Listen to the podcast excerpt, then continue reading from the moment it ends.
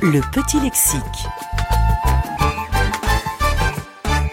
L'homme fut longtemps animé par la volonté de diffuser des textes ou du savoir sous forme de langage écrit. L'invention de l'imprimerie par Gutenberg en 1440 fut la première étape d'une longue évolution.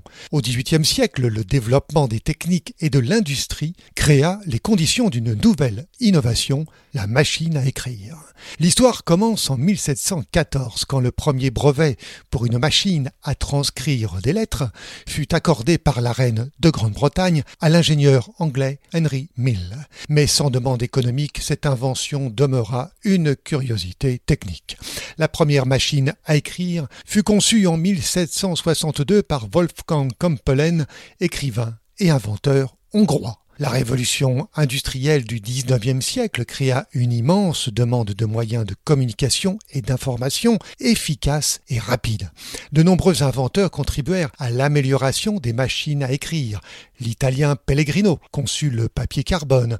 En France, Xavier Pogrin inventa la barre à caractère et Gustave Bidet mit au point le rouleau. Le premier ruban enroulé pour l'impression fut imaginé par l'italien Giuseppe Ravizza. Une nouvelle étape sera franchie en 1873 avec la première commercialisation de la machine à écrire Scholes et Glidden Remington numéro 1. En provenance des États-Unis, la machine à écrire arriva en France en 1883. Les premiers sténodactylographes investirent les administrations et les bureaux à la fin du siècle. Au début du XXe siècle, la société multinationale IBM inventa la technologie de la machine à écrire à boule. En 1961, elle commercialisa la ligne Selectric, qui se caractérisait par l'usage d'un ruban d'encre sur le film plastique et d'une boule amovible, rotative et pivotante pouvant imprimer tous les caractères d'une langue. En changeant simplement de boule, l'utilisateur pouvait modifier instantanément la fonte de caractères. Ces machines sans chariot produisaient une impression très nette et silencieuse. Cette innovation concurrença aussitôt les machines à écrire classiques dont la police d'écriture était définie avec le modèle. Cette nouvelle technologie domina le marché durant 20 ans. Durant les années 1970, les machines à marguerite apparurent.